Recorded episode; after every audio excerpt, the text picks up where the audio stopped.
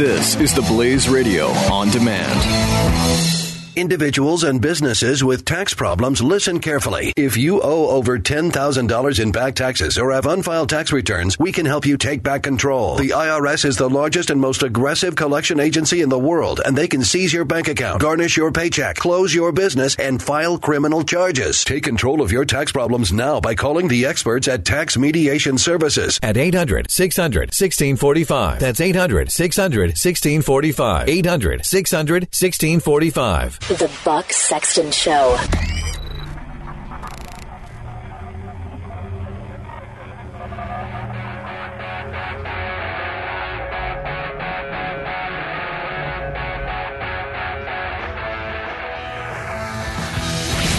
Now, spreading freedom across the nation, this is three, two, one. The Buck Sexton Show. Team Buck, welcome to the Freedom Hut. Thank you very much for joining. Well, today is Thursday, December twenty-second, our last live Freedom Hut show of the year. It's going to be interesting. It's going to be, uh, wow. Can't believe it. Another, another year in the hut, everybody. I think we're going on three years now. It'll be three years, I think, since the, I think three years since the Saturday show started. Uh, this March, I think, February. So coming up on three years of, of radio. Uh, to all of you in Team Buck, whether this is your first day or your many hundredth day, uh, y- you honor me with your time, and I appreciate it, every single one of you. And uh, Merry Christmas to all of you. I want to say it now. I'll say it later in the show, I'm sure, too. But Merry Christmas, Happy New Year to, to each and every one listening. Uh Okay, I, I want to do something. We're going to have some fun and talk about some Christmassy stuff, too, obviously, all that, and some history. I, I, I'm trying to jam in a lot, trying to make sure you remember in the new year why it is that you do join the Freedom Hut. Give you a bunch of different, uh, different Freedom Hut flavors today, all kinds of stuff. But we do have some news to current events to work through together, get into the details of, and then we'll talk Christmas and some history and some other stuff. Uh, but this is on the Berlin manhunt underway. Uh, we've got more details about the individual that is believed to be responsible now. They seem pretty sure. I mean, they got the guy's blood and found uh, an I D behind, uh, although in some cases, jihadists have left behind the wrong I D and tried to make sure that everybody knew that it was a migrant, which is the word we always seem to use in this case for refugees or immigrants. I still think it's interesting that uh, I'm, I'm going to have to ask somebody why it is that in the, in the European context, we are always told that these are migrants, because migrants are people traveling for work as far, or, or traveling for some purpose. Um, an immigrant is just somebody, uh, you know, and generally speaking, an immigrant is somebody that's trying to you know, come into your country, right? I mean, I guess migrants are kind of the same, but then why don't we just say immigrant? But I digress. Okay, this is what we know about this individual at this point in time. Uh, his name is Anis Amri. Um, he is twenty-four years old. It is believed, according to authorities, these are all sources now speaking to various press outlets, but it is believed that he was, um, he's a Tunisian that has been under surveillance by the German authorities for some time, or had been under surveillance. He also was on the radar of U S intelligence. I mean, it's a bad guy. Bad guy that never should have been able to set foot in Germany. And a lot of people are dead. A lot more are very terribly wounded because of this bad guy. So I just think that we should uh, take a moment and understand that there is a, a failure of government here to have protected the people of Germany. No question. This wasn't someone who just snapped in the basement and decided to go out and hop in a vehicle, hijack a vehicle, and run down a bunch of people. No, no. This was the classic jihadist terrorist story. A guy had connections in Tunisia to Ansar al-Islam, it is believed, had received weapons training. He was under surveillance for several months this year. Uh, they knew all, all about him. And he had tried to claim asylum in Germany. So you get this terrorist who's like, hey, Germany, please give me safe haven. And they say no, but because he doesn't have a passport, they won't deport him. So they put a a uh, a hold on his uh, uh, a hold on his deportation. This all could have been avoided. This all could have been avoided. Um, he slipped through the cracks. He was already on the radar. They knew he was a bad guy. He was given a duldung, which is a temporary suspension of deportation. And his asylum request was denied. And they still didn't get him out of there. They still didn't get him out of there. And Tunisia at first denied that he was one of their citizens because, of course, they don't want this guy back because maybe he's just going to go and get his hands on an A K and mow down a bunch of people at a resort, you know, make sure that Tunisian, uh, make sure that, of course, innocent people die and also Tunisia's economy suffers. This is everything according to the script. I mean, you could have written this out beforehand. Young Muslim male from the Arab world, connections to extremists, under investigation by authorities. They don't move fast enough. The law gets in the way of just kicking his butt out of the country. Um, and I guess they were unwilling to just hold him until they deported him. Now a lot of people are dead. Now you got a mass casualty attack on German soil uh, in Berlin, in in, uh, in a Christmas market. And, yeah, it's pretty, pretty astonishing when you look at it. You know, and you really get into the details of this. Germany was unable to deport the suspected Berlin attacker. New York Post writes here. Well, I mean, of course, they should be able to deport anyone they want to deport. This should be a sovereign nation's decision that it can just make. Uh, this guy's still on the run. He was caught on, and during some of the surveillance, he was caught talking to, in the past, I mean, uh, to somebody, I believe, uh, an informant, about trying to get weapons while he was in Germany. He was trying to figure out a way to get explosives. He had direct contact, it is believed, according to, I think, Tunisian authorities now, uh, with the Islamic State.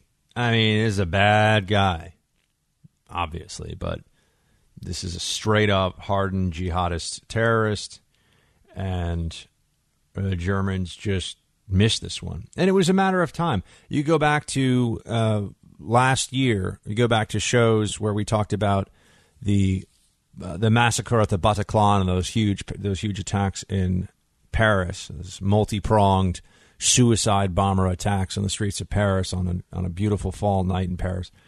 And we, I said that I mean the you know the Germans were probably next, and it took a while, but we knew it was going to happen. It was just a matter of time.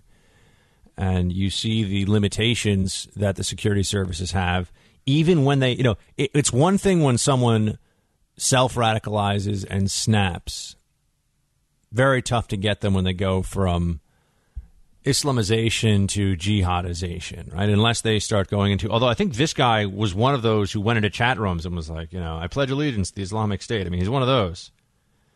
But I'm sure if you were to dig into German laws on this. I mean, the Brits have learned. I, I will say this about the Brits. They've learned the hard way that when someone is advocating violence and overthrowing the state in the name of Islam, you got to kick their butts out of your country. For a while, the Brits were very, oh, you know, they, they didn't want to they didn't want to be seen as rude to people from the third world or something. They didn't want to be as non-inclusive. And the Brits were like, um, no, you've got to go. They finally realized they got to kick people out before this kind of thing can happen. So the Brits have gotten better on this. Um, the Germans, I think, are going to have a they're going to have a reckoning here, because clearly their security services failed, but also uh, their laws were insufficient. That even when they had a known terrorist on their hands, they can neither detain him nor deport him. How is that possible? Known jihadists, known terrorists, they can neither detain nor deport. It's um, as you look at it, it is. Quite a failure, um, quite a failure on the part of, of the security services and the government in this country. And, and Merkel, I think everybody believes, is going to pay a price at the polls. Uh, her fourth effort to be Chancellor of Germany is going to be a tough one. That is going to be an uphill climb. It's terrible. I mean, this is couple of days before Christmas, and uh, you still have people that are trying to deal with the horrific loss of loved ones because this maniac, this uh, animal, decided that he was going to mow people down with a truck in a market. Uh, we face a very widespread evil in the world. Um, it goes by different names, and it's not always easy to define. I call it jihadism, but it is a very real virus. It has spread, and it threatens all of our societies. Um, and I am wondering when there'll be the real moment of sort of waking up in Europe and in America that uh, we are at war with jihad, and we're going to continue to be at war with jihad and jihadists for a long time. It's not a police matter. It's not going away anytime soon. And I think part of it has to be facing up to why is it that so many young Muslim men around the world are willing to do things that go well beyond the scope of just engage. You know, violence is a is a constant at different levels in societies all over the world. Although in America, for example, violence has been going down and down and down. Every year, more or less, violence becomes less prevalent in our society. Uh, but why is it that you have these young men who will do things that no sane, rational person would do, and yet they're not actually psychotics, or you could say they're psychotics in the sense that they've become psychopaths, but I mean, they're they're not people that are have a deep mental illness and a disconnect from reality. They believe that this is what they're supposed to do. I mean, these are the sorts of things that are not possible for a human being to engage in unless they think there's some divine override. Probably didn't even see the reporting recently about a suicide bomber that was deployed in Nigeria who I think was five or six years old. Suicide bomber. Who who could put a who could put a suicide vest on a five or six year old and then send that child to go in and kill as many men, women, and children as possible in a crowded marketplace? This is not war. This is not uh, the the fog of battle. Uh, this is sadism. I mean, it's truly evil. And there's a lot of it that comes from this one faith tradition. And I know that it's unfair to those who are peaceful and law-abiding and, and love their families and are good people from within that faith tradition that this is happening in a sense. But it also is just the reality. And as we go into our own holiday season and have some time off, I wonder how many of us are going to sit around and think about this and grapple with what does that really mean? A lot of people are going to pretend that they have answers to this. They're going to say that this is a conflict that's winnable. Okay, it's winnable, but nobody really knows how or how long it will take. And you're going to have jihadists killing people at random all over the world for the foreseeable future. This is the world we live in now. This is one of the legacies of Islam, and unfortunately, from a perspective of security and nation states, it's among the most powerful legacies of Islam in the twentieth and now in the twenty-first century. Suicide bombers, airport security lines, and now using trucks as weapons of mass murder at Christmas markets. We'll be back in a few. You're listening to The Buck Sexton Show on the Blaze Radio Network.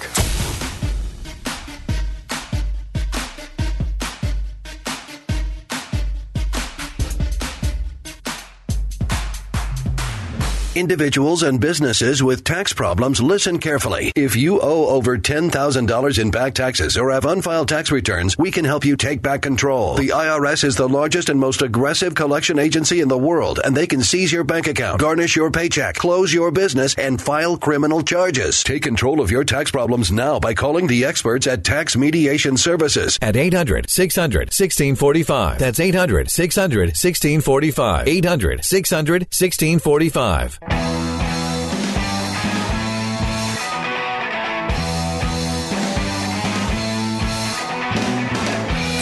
This is the Buck Sexton Show. Buck Sexton here. Let's talk about our sponsor this half hour, and let's talk about blood flow for a moment. We all know that healthy circulation is critical, especially as we get older. There's a way to support healthy blood flow, and that's by getting enough dietary nitrates into your body to convert into nitric oxide. Superbeets is the most convenient way to get these dietary nitrates. One scoop in water or a smoothie, and you are all set. This is the secret to helping support healthy circulation and healthy blood pressure levels. Superbeets works three times faster to give you results you can feel, plus it tastes great. It's all about blood flow, blood flow, blood flow. I take Superbeets every day. I can feel the energy and stamina it gives me within twenty minutes, and I want you to feel it too. So call eight hundred, three one one, four three six seven or go to team buck beats dot com. Get a thirty-day supply free. It comes with your first order and is backed by a money-back guarantee. Also receive a free book, Beat the Odds, and free shipping on your entire order. You'll love the results you feel with your first free canister, guaranteed, or your money back. eight hundred, three one one, four three six seven or team buck beats dot com. eight hundred, three one one, four three six seven or team buck beats dot com. Um, I got to tell you, the Trump trauma is leading people to act like just complete. I, this is one of these times where I kind of wish I could let some profanity fly, but some just total jerks. Uh, you know, if, Ivanka, whom, yeah, you know, you guys, I've told you before, we were friends when we were kids a long time ago. She was a very nice girl. I've, she really was. I, I, you know, I haven't seen her in about six or seven years now, but she, when we were growing up, we went to camp together. I mean, she's a really, sw- she was a sweetheart. She was always really nice. And I don't even, if she wasn't, if she was the meanest girl I knew, and I actually knew some really mean girls. Uh, I mean, they were like wicked pretty, but they were really mean. Um, if she was really mean, I would still feel this way. She was on a JetBlue flight with her kids. She's just trying to fly back to New York City, and some moron starts verbally berating her on the plane. I, I have to tell you, I'm kind of waiting for the day when somebody, and, and I, I worry about this a little bit, and I've sort of talked to my family about this too, because I don't deal well with this kind of stuff. I'm also a guy, six feet tall, you know, knows how to handle himself a little bit. So it's different than when someone goes after a woman with her children, but I, if someone came up to me in the street and yelled at me for something I'd said on T V or something, I mean, I think there's a decent chance that we're going to throw down. It's completely unacceptable. And that somebody would start verbally berating, verbally assaulting a mother in front of her children because of what? What did, first of all, what did Ivanka even do? She's the daughter of the president-elect. It's like, oh, she's going to be the de facto first lady. Yeah, well, we'll see. She hasn't done anything, though. All she's done is be polite to the media and talk about being a working mother and helping with working mothers to get child care. I mean, you're going to yell at her for that? She's she's responsible for everything her dad has said. It's just, but this idiocy is on display all the time, and people have no shame. I mean, because it really, they they they do feel like they've suffered a trauma, and therefore they have an excuse for lashing out. They think that there's some justification for being so childish, just acting, honestly, acting like a bunch of punks. You've got a, oh, another one. And this one sort of hit home because yesterday I was on the train, uh, or the subway, le metro, and whatever, the train. And sure enough, I hear that viral video I played for you from Delta Airlines of that guy, uh, Adam Sala. And there's a couple of gentlemen standing next to me, and they're one. I, I mean, I know. Can I guess properly? I'm right about when I try to guess someone's ethnicity. I'm, I'm certainly in the right region, and I'm usually right about the country seventy-five percent of the time, maybe ninety, but I'm pretty good. East Africa, West Africa, I can usually get that right. Uh, anywhere in the, uh, anywhere in the sort of South Asia, I'll usually at least get within a country away from where it is. I'm pretty good. I'm just saying. Uh, but I'd say one gentleman I, I would guess was uh, Ghanaian, and uh, another gentleman who was with him I would think is probably Moroccan if you had to, if you put a gun to my head. And they're watching this video. And they're watching this video of a complete and obvious hoax on the subway right next to me. And I don't know how they had the Wi-Fi. Maybe they had preloaded the, maybe the Wi-Fi sometimes works in the subway, sometimes it doesn't. And they're watching this video loudly, which I also find very annoying. And I'm thinking, here we go. Because they hadn't, one of them clearly hadn't seen it yet. And I'm thinking, here we go. Let's let's see if he can tell that this is, is this is nonsense. And this guy gets furious. He starts yelling about how I'm going to yell. I'm going to speak only in Arabic now in front of people. I'm going to bust out my prayer rug. I'm going to make sure next time I'm on a flight, to, you know, he basically saying he's going to be as provocative as possible in solidarity with this hoax video because he couldn't tell it was a hoax. You want to know about fake news? Here's some fake news for you.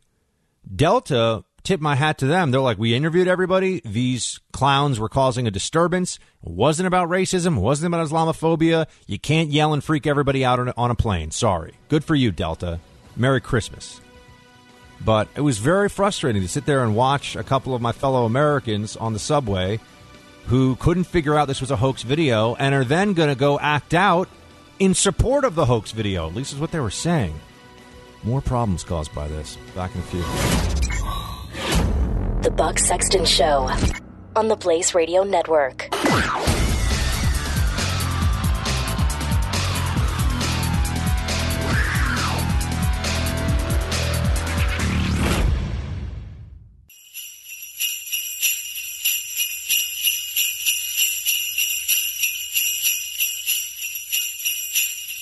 Dispensing the truth. This is Buck Sexton on the Blaze Radio Network. Indeed, some jingle bells there for you all. Merry Christmas to all of you. Uh, wanted to talk to you about Christmas a bit, so we're bringing on a Christmas expert. No, that doesn't mean that he's just the best at opening presents. He actually knows the history of Christmas. William Federer joins us now. He is a best-selling author and a former U S congressional candidate. His book, There Really Is a Santa Claus, A History of Saint Nicholas and Christmas Holiday Traditions, is available now online. William, thank you so much for joining us. Great to have you. Well, Buck, great to be with you. So please tell us, this Saint Nicholas or Sinterklaas, tell me about him. Where did this guy come from? He, he was a real person. He wasn't just a jolly fellow in a red suit coming down through the chimney. Right. Well, Saint Nicholas is actually the most popular Greek Orthodox saint. He is to the Greek Orthodox what Saint Peter is to Roman Catholics. And the Greek Orthodox traditions are he was born around two eighty A D, and that's still during the first three centuries of Roman persecutions of the Christians, and he is in Asia Minor. Today, that's Turkey. And his parents died, leaving him with a lot of money as a young man. And a movement that swept through the church at the time was if you really became a Christian, you were expected to give away all your money and join a monastery. And so he uh, gives away his money to the poor, but he wants to do it anonymously because he wants the credit to go to God. And so he would sneak into town and leave money for poor people. And one story that was popular was a merchant in the town of Patara had gone bankrupt. And back then, the creditors would not only come and take your house and lands, they would take your children. And so this merchant had three beautiful daughters. He knew if they were taken, it would probably mean a life of sex trafficking or forced marriages. We hear stories about that today. Um, and so he had an idea. He thought if he could hurry up and marry his daughters off, the creditors couldn't take him. Unfortunately, he did not have money for a dowry, which was needed in that area of the world for a legally recognized wedding. Nicholas hears the problem. Late one night, throws a bag of money in the window. It provides the dowry. The oldest daughter can get married. Throws it in another night for the second daughter. It's a big buzz, talk of the town. When he throws in for the third daughter, the dad's expecting it. He's waiting up. He runs outside, catches Nicholas. And Nicholas makes the father promise not to tell where the money came from because, he, again, he wanted the credit to go to God. So this was the origin of the tradition of secret gift-giving on the anniversary of Nicholas's death, which was December sixth, three forty-three A D, and the stockings by the fireplace, the midnight visits, so forth.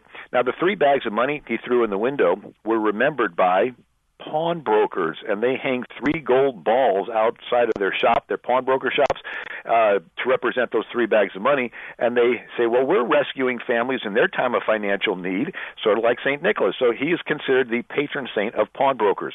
A little bit of a stretch, but that's what they consider. Okay. Um, anyway, he is uh, going on a pilgrimage to the Holy Land. He's going to join a monastery. Somehow the Lord impresses on him not to hide his light under a bushel. He makes his way back to Asia Minor. Today that's Turkey. Gets off at a busy port city called Myra. Today that's called Demre. And unbeknownst to him, the bishop had died. The church leaders could not decide who the next bishop was going to be, and they basically asked him to be it.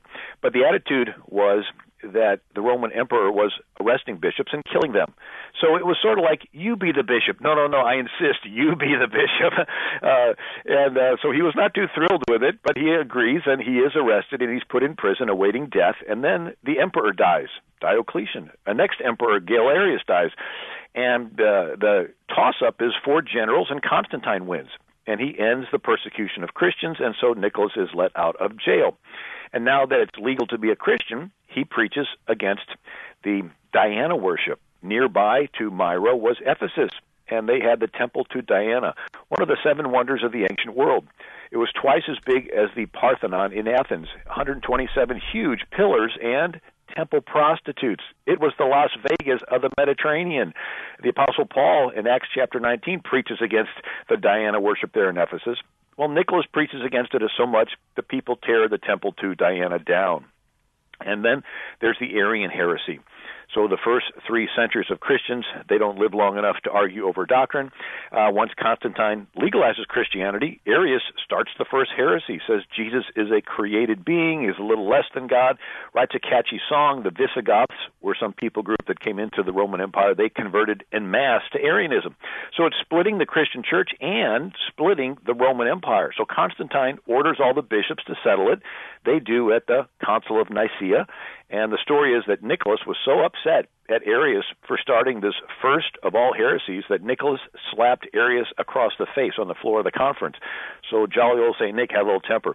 Anyway, he dies in three forty-three A D, and uh, the Greeks would live, leave presents for each other. Uh, Vladimir the Great, the emperor of Russia, converts to Greek Orthodox Christianity, adopts Nicholas as the patron saint of Russia, and then the Muslims invade in the year ten eighty-seven, and they're trashing the churches across Asia Minor.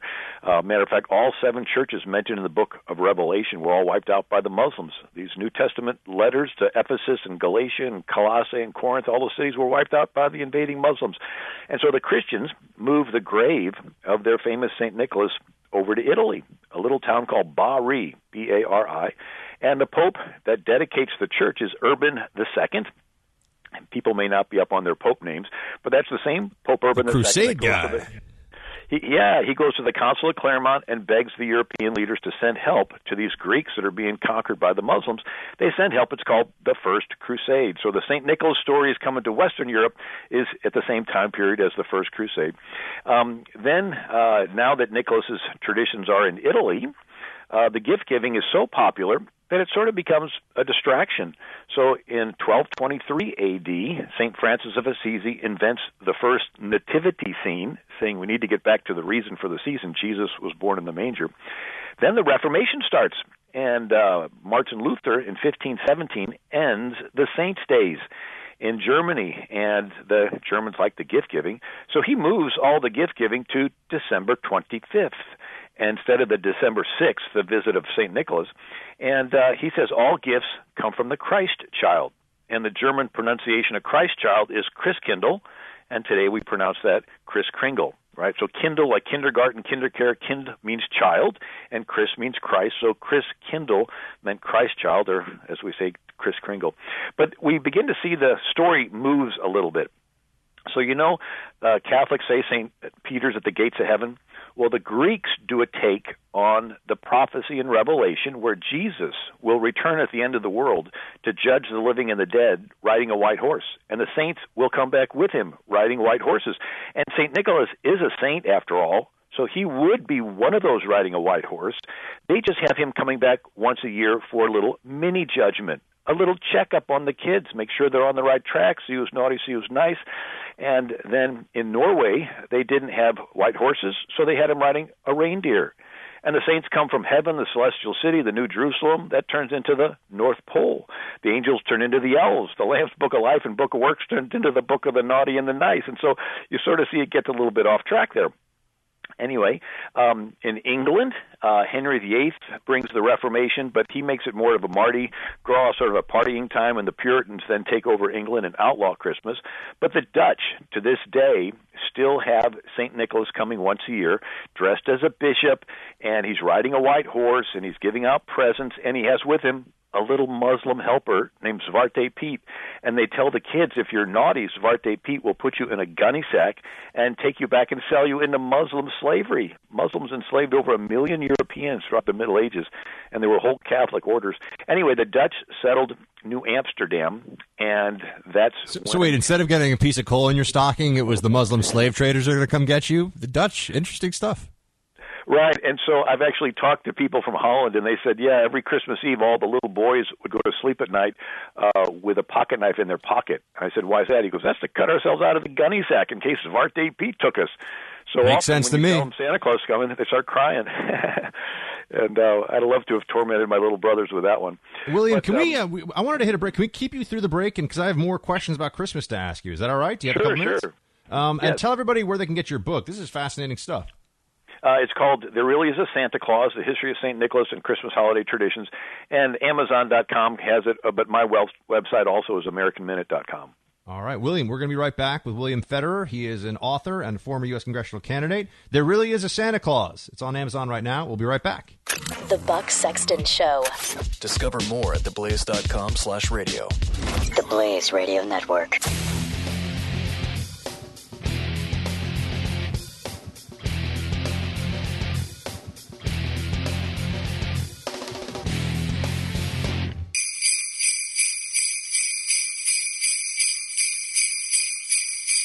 The Buck Sexton Show on the Blaze Radio Network. Merry Christmas, team. We're back with uh, Bill Federer. He is the best-selling author of There Really Is a Santa Claus, History of Saint Nicholas and Christmas Holiday Traditions, available on Amazon dot com. All right, so let's talk about some of these traditions, uh, Bill, because we didn't have time before the break to get into some of this. I was wondering if you could tell me, for example, about, oh, where does the twelve days of Christmas come? Where does the twelve days of Christmas come from, and where does the Christmas tree come from? Well, um, five sixty-seven A D, they couldn't decide what day's holier. December twenty-fifth in Western Europe, Christmas, or January sixth in Eastern Europe, called Epiphany, the visit of the three wise men. And so at the Council of Tours there in five sixty-seven A D, they decided to make all twelve days from December twenty-fifth to January sixth the twelve days of Christmas. And they call them holy days. And over the centuries, the word holy day got pronounced holiday. And so when people say, well, let's not call it Christmas, let's call it a holiday. Uh, well, what's the, hol- what's the what's the holy days? It's Christmas? Okay, you can't get away from it. I mean, even our calendar goes back to what? Uh, two thousand sixteen, what? Uh, years since the birth of Christ? Even our very calendar goes back to the birth of Christ. Um, and, um, Anyway, I wanted to throw in real quick how it transitioned from Saint Nicholas to Santa Claus. Um, uh, in if I have a moment, yeah. Um, Go ahead. In New York, the Dutch settled it, and the Dutch brought over their Saint Nicholas traditions of the visit once a year. And Washington Irving, now we know him because he gave us the Legend of Sleepy Hollow and Rip Van Winkle. Well, he wrote Dietrich Knickerbocker's History of New York, and he starts with the beginning of the Dutch settlement, and he talks about the Dutch tradition of Saint Nicholas visiting once a year. But he describes him no longer wearing a bishop's outfit of the mitered hat and staff like he does in Holland. He describes him wearing a Dutch outfit of long trunk hose, leather belt, boots, and a stocking hat. And so that was in eighteen oh nine is when he switched his outfit. And then in New York was Clement Moore, and his family owned a big farm. Today that's the neighborhood of Chelsea. There's a Clement Moore Park there at tenth Avenue and twenty-second Street. Well, Clement Moore is a Hebrew professor at the General Theological Seminary of Protestant Episcopal Church in New York. And he writes a poem for his kids in eighteen twenty-three titled A Visit from Saint Nicholas. It was a night before Christmas, all through the house, not a creature was stirring, not even a mouse. The stockings were hung by the chimney with care in hopes that Saint Nicholas would soon be there. A lively old driver, so lively and quick, I knew in a moment it must be Saint Nick. Up to the housetops, of course, as they flew, with a sleigh full of toys and Saint Nicholas, too. I drew in my head and was turning around down the chimney. Saint Nicholas came with a bound. So he's still Saint Nicholas, but he shrunk a little. Now he's a right jolly plump old elf. I laughed when I saw him in spite of myself. So, but he's still the saint. Uh, and then we see the Civil War starts. And there's an illustrator for Harper's Weekly magazine named Thomas Nast, N A S T. He's the one that invented the Republican elephant and Democrat mule for his political illustrations. Well, he's the first one to put a North Pole sign behind an illustration of Saint Nicholas talking to the Union troops. And it was actually a political jab at the South to say Saint Nicholas belongs to the North, right? And uh, prior to then, Saint Nicholas comes from the Celestial City, heaven, that's where saints come from. nineteen thirty, Coca-Cola hires an artist named Haddon Sundblom, was famous for his Quaker Oats man on that box of oatmeal, and he does a painting of Saint Nicholas drinking Coca-Cola. Uh, he does one a year for thirty years, and now he's full-grown size again, rosy cheeks, ruddy complexion, a nice huggable grandfather, and that's uh, what we have today. But if you peel back all the layers, it really does go back to a Saint Nicholas who uh, did love Jesus, uh, lived during the fourth century Asia Minor, was imprisoned for his faith by the Romans, stood for the doctrine of the Trinity, slapping Arius across the face for the Arian heresy, preached against paganism and sexual immorality there at the temple to Diana.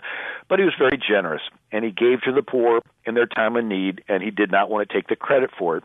And so that's the origin of the person. So instead of it being, you know, Jesus is good, Santa is Satan, you know how they try to, no, no, Saint uh, Santa Claus was the Dutch pronunciation of Saint Nicholas, and he was the godly man.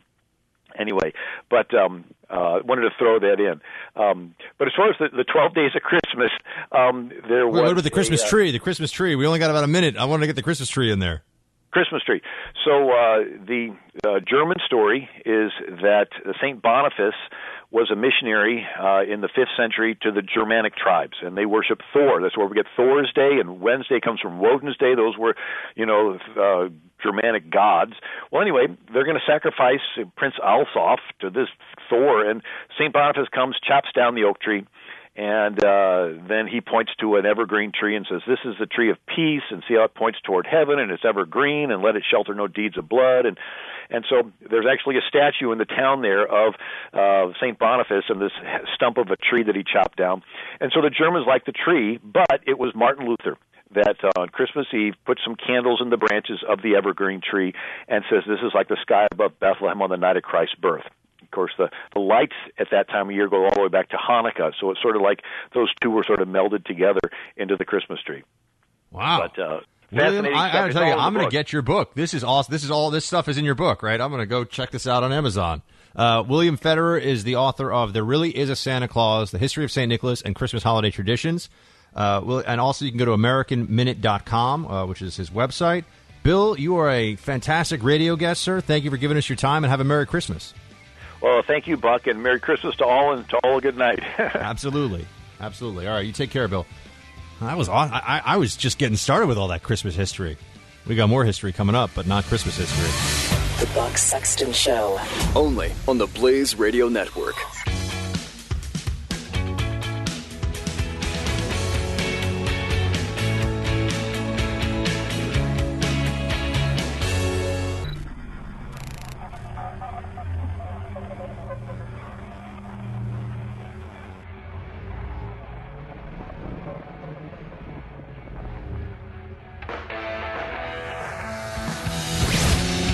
Spreading freedom across the nation. This is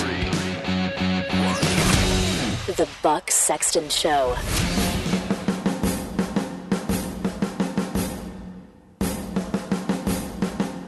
Team Buck, welcome back to the Freedom Hut. We were just talking some Christmas history. Now we'll talk history that occurred during Christmas. Uh, the Battle of the Bulge. On the morning of December sixteenth, nineteen forty-four, eighteen men of the Intelligence and Reconnaissance Platoon attached to the ninety-ninth Infantry Division found themselves directly in the path of the main thrust of Hitler's massive Ardennes offensive. Despite being vastly outnumbered, they were told to hold their positions at all costs. That a description of the book, The Longest Winter, The Battle of the Bulge, and the Epic Story of World War two's Most Decorated Platoon. The author, Alex Kershaw, joins us now. Alex, thank you for uh, calling into the show. We appreciate it. Yeah, my pleasure. Uh, so, Battle of the Bulge started December sixteenth, obviously went through Christmas. Walk us through the story, if you will, of the eighteen men of the eighteenth Intelligence Reconnaissance Platoon attached to the ninety-ninth Infantry Division. What was it like starting on December sixteenth? Uh, well, they woke, they were awoken by the greatest barrage on the Western Front in World War Two that lasted about an hour and a half, and they were very unlucky because they found themselves in the worst possible place at the worst time. They were in a, on a hillside overlooking a road um, down which the spearhead, the S S spearhead, uh, under direct com- command of Adolf Hitler, uh, that road led just below their positions, and they were given an order about eight o'clock in the morning that they had to hold their position above that road at all costs, and they did so to to the last bullet in several cases. They were dragged out of their foxholes around about nine hours later, having killed, some people believe, around about five hundred German soldiers. Um, all of them taken into captivity, all of them spent today and Christmas of nineteen forty-four in P O W camps, uh, and all of them, of the eighteen, miraculously survived captivity. And then in the nineteen seventies, when a lot of research was done into the Battle of the Bulge, it was discovered that by holding that position for that long, long day in that uh, very, very bitter cold December of nineteen forty-four, by holding that position, they'd held up the critical advance of the Germans that day and made a massive difference to the outcome of the Battle of the Bulge. Uh, and their actions were belatedly recognized, and they were awarded medals by uh, President Carter in nineteen seventy-eight. Uh, and the medals that they were awarded made them the most decorated U S platoon of World War Two um, for their actions in the Battle of the Bulge. Alex, can we step back for a second and have you tell everybody just some of the backstory of what was the sort of state of play on the ground in this part of the Western Front right around Christmas time? Starts December sixteenth, but obviously escalates uh, into the period where we are right now. Um, and what was the German intent here? How big was the offensive? What were the Allies? Uh, how are the Allies prepared for it on the other side? If you could give us some of the backstory and the yeah, no, the details. It was the, uh, it's like a, it's the um, it's, it's the biggest battle that Americans have ever fought. Um, almost eight hundred thousand Americans were involved in some way.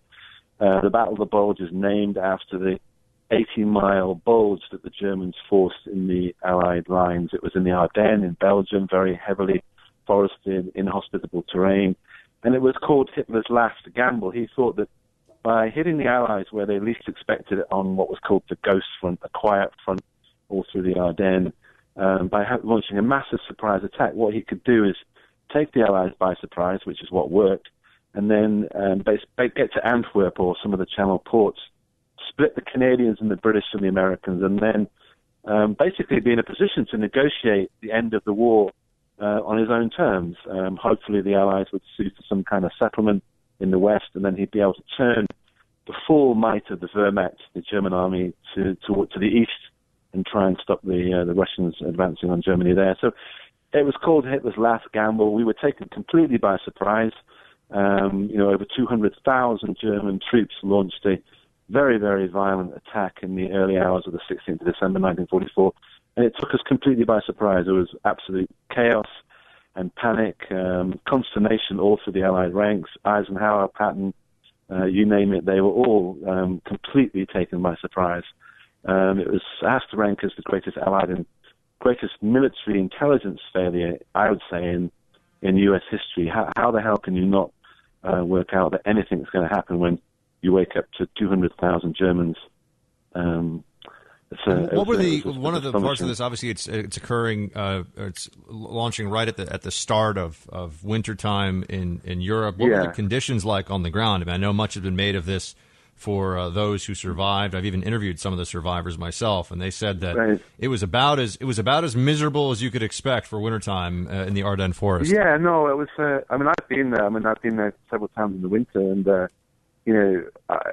I, I, I haven't slept for two nights or a couple of weeks in a row um, in a foxhole when it got to minus ten, fifteen degrees at night. It was the, it was the coldest winter in living memory in Europe, the winter of forty-four, forty-five. So you had a you know you had whole infantry companies that were decimated not by the enemy but by trench foot, frostbite, the cold. Um, it was a t- terrible conditions. I mean, I couldn't think of any worse conditions. Maybe you'd have to go to Guadalcanal and the Pacific in the jungle to, to fight in worse conditions. But the veterans that I have interviewed have said that that winter of forty-four, forty-five, you know, that you, you slept next to a guy and you hugged the hell out of them because you needed their body warmth. Just, just to, and they were afraid, uh, the, the major fear that guys had in foxholes during that uh, bitter battle was that they would uh, freeze to death, that they, they, that they wouldn't wake up, that if they didn't hug someone warm next to them, or they didn't constantly uh, wake themselves, that they would they would fall off into a, a deep sleep, and they would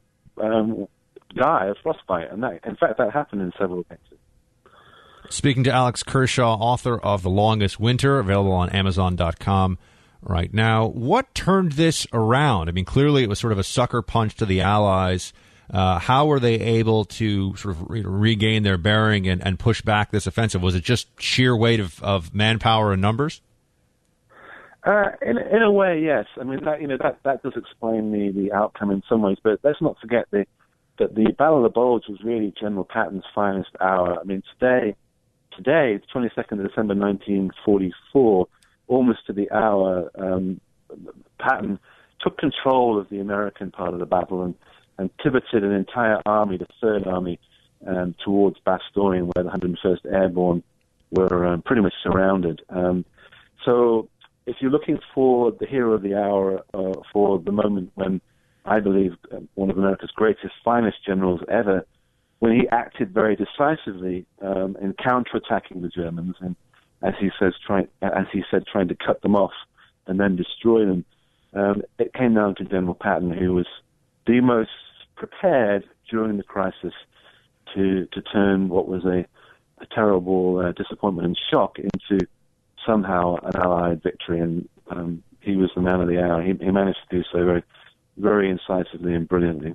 And you focused on the in, in The Longest Winter on these eighteen men uh, who were there on day one, December sixteenth, and, and as you said, they all went into captivity and all survived.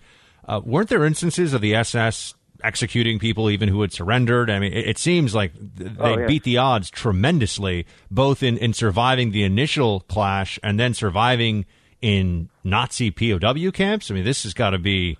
Uh, it, it feels like it must be unprecedented that eighteen go in and eighteen come out. Yeah, well, I, I couldn't find a, another unit where they'd been in such intense com- combat, um, a firefight that lasted basically a whole day, um, where they, where you had, hadn't any hadn't had any fatalities. But um, the, the, the guys they held up were a, um, an S S Panzer unit um, led by a guy called Jochen Piper, who became very notorious after the war for what was called the Malmedy Massacre. Uh, the Malmedy Massacre occurred on the seventeenth of December, the day after uh, the platoon I write, I, I write about held his unit up. And it's thought that he was so enraged and frustrated by the delay that was caused by these guys that he, he went on the rampage. And um, many of his men massacred Belgian civilians in Malmedy. On the early, in the early hours of the seventeenth of December nineteen forty-four, over one hundred Americans were lined up in a snow-covered field and machine gunned to death by um, S S tanks. Um, and they and they carried on like that. They carried on like that for about twelve days until they were finally surrounded by the eighty-second Airborne and um, and stopped and then forced to retreat. So yeah, the Battle of the Bulge was notable for what the S S called rabats. They they used they used the term rabats, which means a little bit of fun. And their idea of fun was to massacre nineteen-year-old G Is stood with their hands in the air, and women and children in these small villages of Belgium and the winter of nineteen forty-four. What were the conditions like in these German P O W camps, and where were they? Were they just be sort of behind uh, behind front line positions, or were they? Did they get sent back further into Germany? Where did these eighteen men uh, go? Go ahead. Yeah, well, we know that the uh, Battle of the Bulge, we had about, uh, over twenty thousand Americans were taken taken prisoner. In fact, one division, the one hundred sixth Division, um, over half of that division, you know, they're talking about seven or eight thousand guys, didn't even get to fire a shot, and they were taken into captivity. So the Germans had a big problem. They had a lot of guests of the Third Reich that they didn't know how to look after, and they, they couldn't look after because they already had a massive concentration camp system. Um, but some of them were taken into the central Germany, and then most of the um, the guys in my platoon, the I N R platoon I write about, they ended up in April of nineteen forty-five. Actually being liberated by their own their own division, the ninety-ninth Division. They actually were at barbed wire enclosures when they saw guys with the checkerboard patch, the ninety-ninth Division patch on their shoulders, and jeeps come to, to liberate them. That's got to be the happiest uh, day of their lives, was, yeah.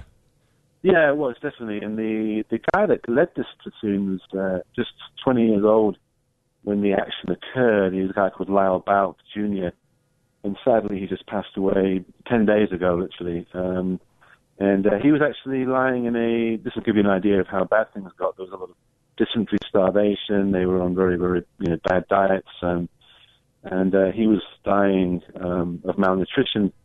Uh, and in fact, um, scurvy, if you can believe it. He was dying when he was lifted out of a, uh, a cot in a barracks by his commanding officer, uh, a major in the ninety-ninth Division, taken in a jeep to an evacuation hospital, and then and then uh, began a process of about six months of trying to trying to regain his health and weight.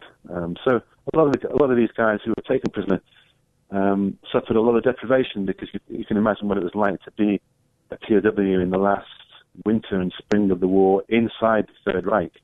Um, I I talked to a couple of guys that told me that they actually felt pity for the German guards that were guarding them, because these guys, these guards were living on like you know a, a mouldy potato each day. Um, so it wasn't just the prisoners that were suffering; it was the entire entire country that was falling apart and starving. Alex Kershaw is the author of The Longest Winter, The Battle of the Bulge, and the Epic Story of World War two's Most Decorated Platoon. You can get it now on Amazon dot com. Alex, really appreciate your time today. Merry Christmas. No, you too. My pleasure. Thanks a lot. Uh, team, phone lines are open, eight eight eight, nine hundred, three three nine three. If you just want to call in and say Merry Christmas to the team, or you know what? We're getting wild. If you want to throw in an action movie quote and see if you can get me before the holiday, I dare you. See what you got. eight eight eight, nine hundred, three three nine three. We'll be right back. Buck Sexton, dispensing the truth on the Blaze Radio Network.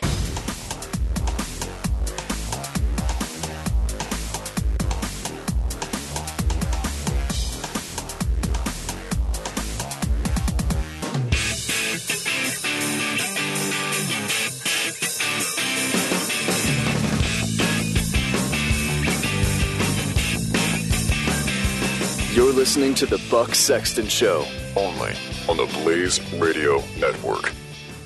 Sponsor this half hour, silencer shop dot com. Look, I know it's the holiday season. Christmas is in a few days, but you don't have to only get yourself a nice gift on Christmas. You can get it for later in the year, too. Think about a silencer, suppressor for your firearm. Uh, it's the best way to go, period, on silencer shop dot com. The simplest buying experience, a friendly, knowledgeable staff. They're there to help with any questions you may have, and they know how to process the applications properly to make sure that you can get through it and get your silencer. And once you have it, I'm telling you, firing with a silencer is awesome. I've been out there on the range a bunch of times with suppressed weapons, and if you're offering me firing old school or firing suppressed, I'll take suppressed every day of the week. Makes it a more enjoyable experience. It also looks cool. Check out silencer shop dot com for all the latest brands and the best prices and the best service. silencer shop dot com. Again, silencer shop dot com. Help make the world a quieter place. One thing we did not get to before with our really excellent Christmas historian, by the way. That guy was great. Uh, I'm actually going to pick up his book. Uh, and our Battle of the Bulge historian was excellent, too. We only we just rock and roll on the Freedom Hub. We get the best guests. It's just how we do it. Uh, but we didn't talk about the Krampus, which is a thing. Uh, and I, I know about this, I'll be honest with you, because I was flipping through Netflix recently, just looking for something to zone out to. I don't know. Maybe I'll splurge in twenty seventeen and get cable, you know, big boy style. Actually actually pay for cable. I haven't paid for cable T V in, I don't know, eight years now, something like that. Maybe a decade. No, eight years. Uh, so there's that. But I was looking through Netflix, and there was this, and it looked like it had a sort of a Santa, I mean, a, a Christmas theme to it, and I guess that's why they're pushing it now, because it's, you know, Christmas time. But it was called Krampus, and I could tell it was like, ooh, that does that doesn't look like Santa Claus. It was a little scary, and it was this sort of uh, demonic-looking hand holding a snow globe, and I was like, oh, well, no presents for me from this guy. Turns out that the Krampus is a half sort of demon. Uh, half goat figure uh, with big horns, who is the sort of counterpoint in some Germanic traditions. And clearly, we learned about the Dutch and the Muslim slave traders threatening the the Dutch telling their children the Muslim slave traders are coming for their kids. Which, by the way, that would have really sucked. You would not have wanted to have been picked up by those slave traders. I read a lot about how they treated people. Uh, you mean slavery is not just a thing that happened in America? That yeah, I know, right? You mean Muslims actually practiced an enormous slave trade? Yeah, I know. It's crazy. Who knew? Uh, but the Krampus is a uh, is sort of the, the bad cop descent as good cop, if you will. He it, they think it comes from Germanic and, and perhaps even Norse traditions. Uh, he is sometimes referred to as sort of a horned god of uh, warlocks and witches, and he was in Germanic folklore. Uh, of course, it was banned for a while by the church because you know church didn't like all this all this fun stuff. Uh, but in Germanic f- folklore, the Krampus would uh, beat bad children with a stick. It's terrifying. Like you, if you look online and type in Krampus, you'll see there's also Krampus parades now in Germany where people dress up in very scary costumes. Uh, but it's a sort of goat-like devil figure. And they have these parades of the Krampus that usually happen in early December. Uh, but he beats children with sticks who are naughty and takes them back to his lair. Whoa, sketchy, uh, bad guy. So the Krampus is also a thing. Um, and now it's, it, they think it comes from early pagan celebrations around the sort of wintertime, and um, they don't really totally know, but yeah, Krampus has stayed around as a, as a sort of the, e- he's sort of the evil Santa Claus, if you will. And some of the masks are really scary. So yeah, just wanted to share about the Krampus. I'm not going to watch the, I'm sure the movie is terrible. And not in a good way. It's not terrible, but awesome like Point Break. It's just terrible, like terrible. Don in San Diego, Merry Christmas. You're on the Buck Sexton Show. What's up? Hey, Merry Christmas, Buck. How's it going? You know, just happy the holidays here, my friend. How about you? Living the dream, buddy. Living the dream. Okay, exactly. Are you ready? Oh, wait, we, we, we, we got an action movie quote? Okay, all right. I'm, I'm gearing up. I'm ready. Okay. I told my wife, don't worry, honey. I never drive faster than I can see. Oh, man, I don't know. Hit the buzzer, John. He's got me on this. I don't know. John, do we not have the buzzer? John's ready for you. There we go. Yeah, I buzzed out. What is it? So disappointed. Big Trouble in Little China. Okay, I love that movie. I've seen that movie a million times, but, like, that's not – we're looking – look, I'll, I'll give hey, it to you, Don. Hey, that's – it's an action movie, man. No, no, it's it's not, it's not that it's not an action movie, but I mean, you know, it's got to be quotes more than like, "Would you like water with dinner?" I mean, it's got to be a little, a little more substance to the quote. I mean, this is borderline. I'll take it. I'll, I mean, we're, we're, Dom, we're putting you up on the board. You know, two points, but still, okay. I, I feel, I feel like I, you know, there's so many great quotes in that movie. I mean, you're going to give me a Jack Burton quote. You're going to give me that one. Fair well, enough, you though. Quoted the one, you, you quoted the one about when the, the eight-foot gorilla grabs you by your neck. You quoted that one, so I thought you would get this one because it was right before it. All right, you snuck one past me on one of my, on one of my favorites, too. I'm Big Trouble in Little China devotee, so I might have to go back and check it out. Much more show, much okay. more, uh, much more so than Big Trouble in Little Tokyo or whatever, or Showdown in Little Tokyo. Not a good movie. Exactly. Uh, also an action exactly. movie. Don in San Diego, Shields High, Merry Christmas. Thank you very much for calling in. Good to talk to you. Um... eight eight eight nine hundred thirty-three ninety-three, team, Merry Christmas stuff or action movie quotes or anything. We're wide open. Light them up. Be right back. The Buck Sexton Show on the Blaze Radio Network.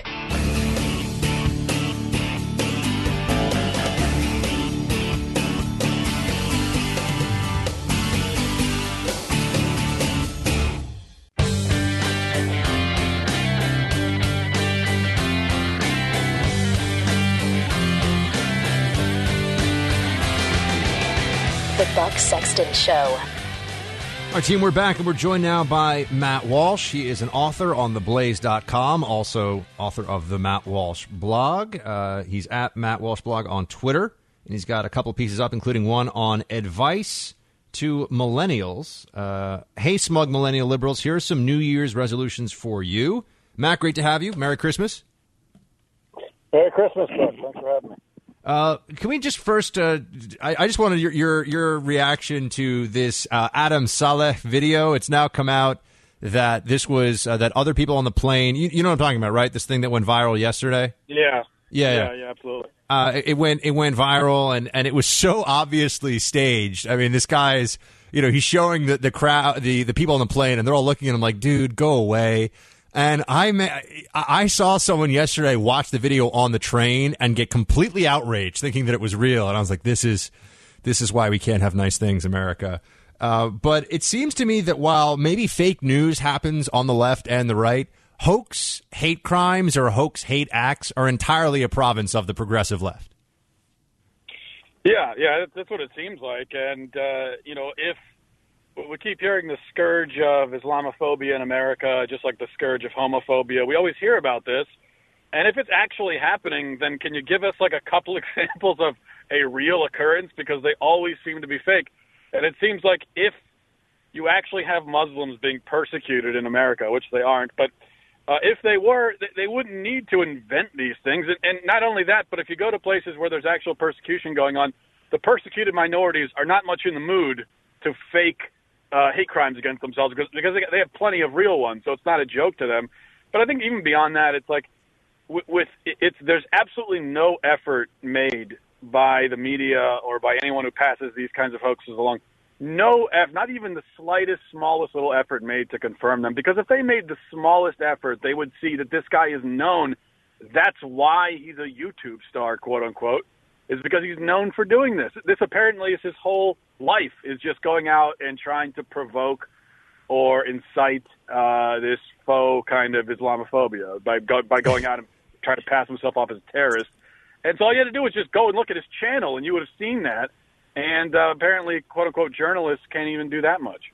Matt, I don't know if you, we had some fun with this yesterday. We looked at his earlier video trying to show that. I mean, he's not even good at this, by the way. You know, it's like it reminds me of when they had when they had that woman who was sort of dressed in tight clothing, and they followed her around uh, New York City for whatever it was, eight hours, just to show how much um, the manarchy sort of objectifies women. And yeah, there are guys that whistle at women that wear tight clothing, and you know that's not nice. It's rude. They shouldn't do that. But then the big problem was that on the entirety of the video of the eight hours, it was all uh, black and Hispanic men shown doing it. And there was this huge backlash against the racism of the video, and you know, so so that was yeah. a fail. Uh, there also is the fail that this guy has of trying to do an, another one of these sort of undercover experiments, where they have a police officer looking at him dressed, you know, sort of in Western style and then dressed in, in, in Muslim garb, you know, Arabic Muslim garb. And the cop is so obviously not a cop. Have you seen this? He's like, why are you dressed like this? I'm an officer of the law. I mean, it is laughably bad. And that got millions of views.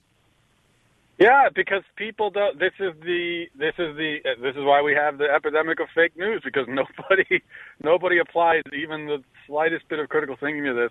Or, or, or makes any effort to verify that. And I think, well, it's just because if it if it fits into your prejudices and your worldview, and you want it to be true, then you're willing to overlook quite a bit, even if it's clearly staged, like the one you're talking about, or in this case with the airplane thing. I, I just people are willing to be lied to if it fits into their worldview. And now I want to talk, speaking of worldviews and people who are willing to be lied to, you've got a piece up on uh, the blaze dot com right now. Hey, smug millennial liberals, here are some New Year's resolutions for you. Now, obviously, this is in, in uh, sort of a, not in response directly, but I'm sure this is somewhat uh, driven by the M T V, as you as you point out here, the M T V video about white uh, how white men need to do better or something. You have your own ideas for smug millennials you share in this piece. Uh, like, number one, stop being bigots. Do tell. Yeah, yeah. I just want to point out that I, I knew when this video came out that there was going to be approximately six thousand uh, responses along the lines of what I wrote from conservative bloggers and, you know, and that kind of thing. I think I got mine up first anyway, uh, so I just want to point that out, just, you know. But I...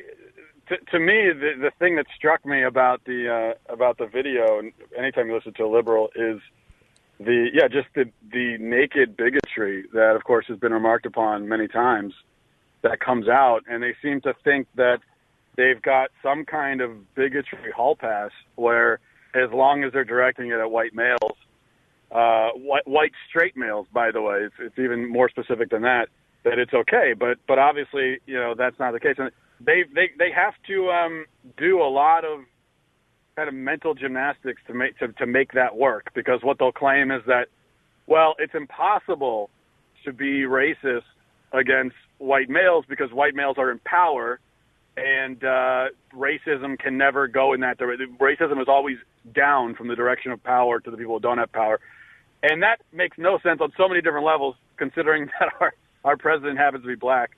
But uh, that also has, of course, nothing to do with it. So it, it seems pretty obvious, but it, I think it's a point that needs to be made that um, if you are expressing hatred towards all white males, that you're a bigot. So at least at least embrace that and accept it. And you know what? At the very one thing I'll say about white supremacists, um, that there's not a lot I would say for them, but at least they they'll they won't pretend that they're not bigoted against non-whites. They they embrace it and they'll tell you that that's how they feel.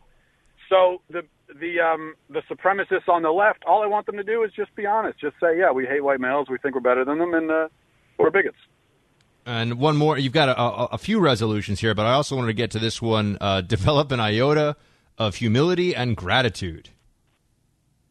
Yeah, that's one thing. And it's specifically directed at um, younger, the college-age liberals that were in the video and those like them, that it's just striking how little gratitude and humility they have. And that's a criticism that we could make. We, we could all do well to have more of that, but particularly with them. Uh, and when you, uh, that video was the, the very first, I think, person that pops on the video was a minority woman uh, who says that uh, America was never great for anyone who isn't a white male. And it's just have some, your, your family, you're a minority woman, um, as, as a woman and, and as a minority on virtually anywhere else on the globe, you would be in so much worse shape than you are here. Your family came here because they recognize that America is obviously greater in many respects from the place they left. That's why they left. So I have a little bit of a, a little bit of gratitude. And I know it might be really triggering to say, but even even the, the dreaded evil white males, um, white males aren't the only ones who founded this country and built it and did all these great things, won, won world wars and innovated technologies and so forth. They're not the only ones, but um, they're largely responsible for a lot of that. So maybe even a little bit of, maybe even recognizing that not only are all white males not bad, but many of them are responsible for a lot of the great things in your life right now. So a little bit of gratitude might might come in handy. I like it. A little bit of gratitude. A little bit of a high five for white males at Christmas season. Wouldn't be, wouldn't be a bad yeah, why thing. Why not? Every once in a while. Why not? I got, I got to throw in one more, and then I just want to ask you some Christmas questions, Matt. Stop worshiping Beyonce. Couldn't agree with you more. Don't understand this. I have no, I have no, I'm not a Beyonce hater. I just don't think she's that good. And why do we all have to pretend she's that good? She's just okay. Yeah, yeah, she's not. It, it's. I find her music obnoxious. I think her voice is kind of bland and uninteresting. She's, but she's a good dancer, um, and her lyrics are vile and illiterate. But I, but she doesn't write them, so I don't even blame her for that. But yeah, I mean, fine. She's she's talented in some respects, not in others. And why can't we just think that about her? Why she's become this deity-like figure on the left, and it's a little bit, it's uh, it's a lot absurd actually. So yeah, I, I don't get mm. it. I mean, the Beyonce police may wait until after Christmas to come and take you from your home, but you're on record now, oh, Matt. And- I. Trust me, the Bayhive, I have uh, provoked their wrath on many occasions, and uh, yes, they, they take it very seriously. All right, a couple a couple of questions for, for a, a segment we're going to start doing called On the Fly, where I just throw some random stuff out. Best Christmas movie, and Matt Walsh's opinion is? Well, you got to give it to It's a Wonderful Life. I, I, it's hard to beat them. Beat okay, that. Fair enough. But is Die Hard a Christmas movie? I... No, oh, he's hesitating. He's hesitating. No, it's not a Christmas. It's, it's Christmas is just the it's the look. Any movie that happens to be set in December is not a Christmas movie. Die Hard fans, you know, at Matt Walsh on Twitter, you can you can have this out with him as to whether Die Hard is a Christmas movie or not. Um, and any any fun uh, family traditions, anything specific, or or is there is there a, a whiskey of choice, a single malt of choice that you would recommend someone savor over the Christmas holiday if they were to ask you? Anything, any of the above? Well, I mean, Christmas, look, we've got a lot of kids in our family. Um, I grew up with a lot of kids. You know, I have five brothers and sisters. We have fifteen now nieces and nephews in the family. So the Christmas tradition is just to watch, you know, on Christmas morning, you just watch these children just devour presents, and it's just utter chaos. And, um, And so, you know, I think I think that's that's what I'm used to. It's it's. Uh, I've been to some people's houses on Christmas where they've got a very orderly. There's just a few people, and they just open presents, and everything's nice. But every Christmas, most Christmases in my family, is just utter, complete chaos. And uh, I think that's the way Christmas should oh, go. Oh, nice. So, so it's like correct, it's like Presents Thunderdome. It's like it's like you know, everybody's every man and woman for himself or child yeah, for himself. Yeah, and I, and I, absolutely, and I and I do prefer. There's a good age. There's a good Christmas present opening age for kids, and it's like between the ages of two and about five or six. And because they're so grateful, it's cute to watch them. But then they get a little bit older, and you know nobody enjoys watching twelve-year-olds open gifts because they're ungrateful, and and it's just it's not there's no cuteness to it. So I just I have a preference there. As far as alcoholic beverage, uh, I mean you can't. I, I already I have the uh, Four Roses uh, small batch ready to go at my house, and I just you know, it's not too fancy, but you can't beat that, in my opinion. All right. Matt Walsh, author of the Matt Walsh blog, also writer for the blaze dot com. Check out his latest pieces there and follow him on Twitter and join his Facebook army as well at uh, facebook dot com slash Matt Walsh blog. Is that right? Yep, you got it. Yep. All right. Uh, Matt, thank you very much for joining us, my friend. Merry Christmas to you and yours, and uh, we'll talk to you in the new year. Merry Christmas and happy Kwanzaa as well. Thank you. Team, we'll be right back. Buck Sexton. The Blaze Radio Network.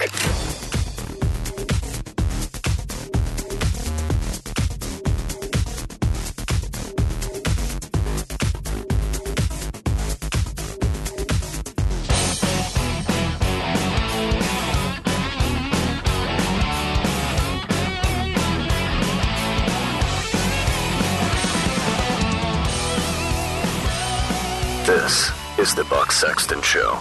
Timmy got a couple calls. Let's take them. David in Missouri. Merry Christmas, Shields High. Hey, what's up?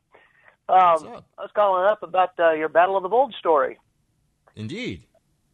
And uh, this is kind of maybe this just kind of a curiosity for your sake. Um, my un- my name last name's Westfall, but my dad's oldest sister married a fellow by the name of Maynard Sexton, and he was in the one oh sixth Infantry Division. And he was, he talked, he kept a diary as a P O W in World War Two. And uh, he was taken uh, as P O W on December nineteenth. They had played cat and mouse with the Germans after going into the Battle of the Bulge. And he had some pretty hair-raising stories and some, just some nightmarish stories. And I thought maybe you'd be just, just got to be curious to hear about that because uh, he would talk about it like Boy Scout troops and stuff like that. But he had some really interesting tales uh, to talk about uh, being captured by the Germans after playing, like I said, cat and mouse for three days with the Germans up in the Ardennes. Do you want to share one of his tales with us? Well, we, you know, we got about a minute or so. Well, sure. Like there, like after playing, you know, spending three days lost because they changed all the road signs around. Uh, their column was driving along. Uh, they came to a stop after three days. He, they, one of the They're driving along and they come to a stop. They all get out. Their P O Ws, his driver had been shot in the head. And uh, their P O Ws, they go off to camp. They take away all their shoes and their coats and they give them just, uh, you know, thin boots and coats and stuff like that. He ended up with frostbite at the bottom of his feet and stuff like that. He had the bottom of his feet ended up jelly-like later on in life. Um, he talked about being transferred from one camp to another. Uh, it took them... packed them in so tight, uh, they were they had no they had to stand. They were packed in those train cars for six days and five nights. Only one person was ever allowed to get out to get the food, and the whole train load was given eight ounce. Every person was allowed eight ounces of water, and the whole railroad car, each railroad car was only given one loaf of bread. And that was, like I said, for six days and five nights. And then, of course, you have the matter of having to, you know, take a crap and go pee and stuff like that. Uh, he just had these amazing stories, and it never, it didn't break his, you know, it, it affected him, but it didn't, it didn't break him. Um, it was he just had some amazing stories. I hear you, David. Uh, thank you very much for calling in from Missouri. Merry Christmas, and thank you for sharing the stories. Appreciate it. Merry Christmas to you too. Uh, Lee in Texas. I'm assuming Doctor Lee. What's up, Doctor Lee? Merry Christmas. Hey, Buck. Merry Christmas. The doctor's in the house. Sorry, I just like saying that. Go ahead. Thanks. Uh, Merry Christmas to Team Buck as well. Indeed. Yeah, so I uh, have two movie quotes, and then I have a question for you. We only have um, sixty so, seconds, so we're going to have to roll through these pretty quick. Go ahead. Okay, so movie quote one, this is from my husband. Why is Private Pyle eating a jelly donut? Oh, dude, of course. That's uh, that's full, uh, Full Metal Jacket. I'm ready to go with that. Okay. Okay, so this one is mine. So did you just waltz in here and bark at your commanding officer? Because if you did, I would call that a bona fide brain fart, and I resent it when people fart inside my office. Oh, it got me. What is that? G I. Jane. Oh, I've never seen that. The movie about Demi Moore and the oh, come on, action movie. Doctor Lee, you're killing me here. The Hubs, the Hubs nails it with Full Metal Jacket, but oh, okay. And what's your Doctor Lee? We got thirty seconds. What's your question? So, in the Marines uh, story yesterday, it was really awesome. But my husband and I are wondering why there was no guard tower and there were no barrels trying to stop the um, truck coming forward. It seems like a lapse in responsibility. Interesting question. I do not have an answer, but Doctor Lee, Merry Christmas to you and the Hubs, and to everybody, Shields High. Be right back. You're listening to Buck Sexton on the Blaze Radio Network.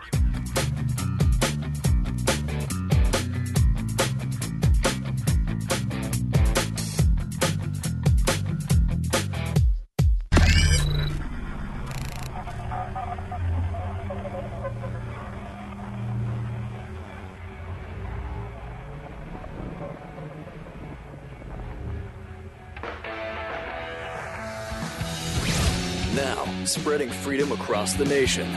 This is The Buck Sexton Show.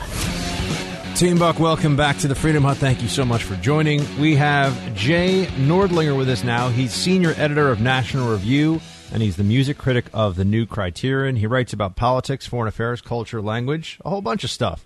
His first collection was called Here, There, and Everywhere. Now he has a new collection of essays out, Digging In, Further Collected Writings of Jay Nordlinger. Jay, great to have you. Thank you so much, Buck. Appreciate it. Uh, tell us a bit about the collection, Jay. Tell us about Digging In.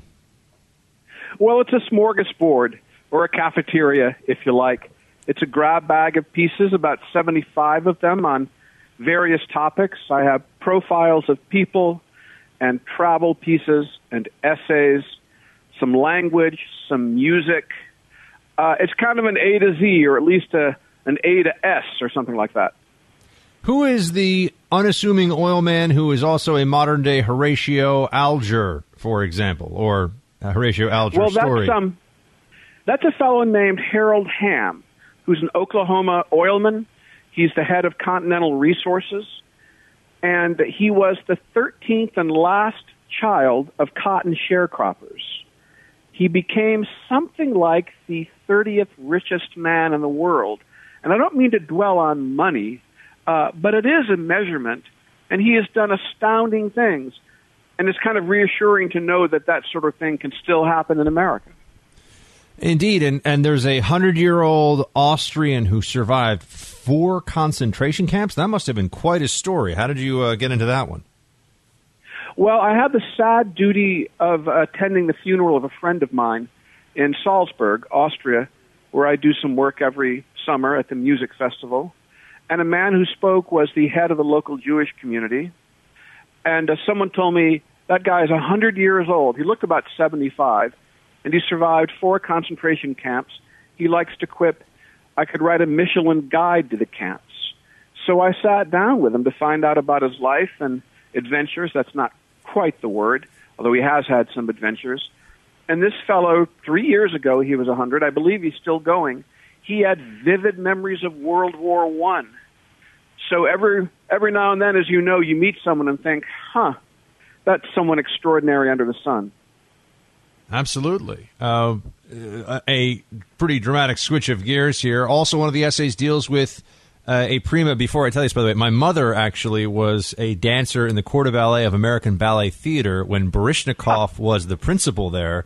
So I guess I have ballet in my blood, or at least somebody who's a blood relative is uh, is still in love with the ballet, even at, even to this day. Um, but uh, you, you write about a prima ballerina. Tell me a bit about that.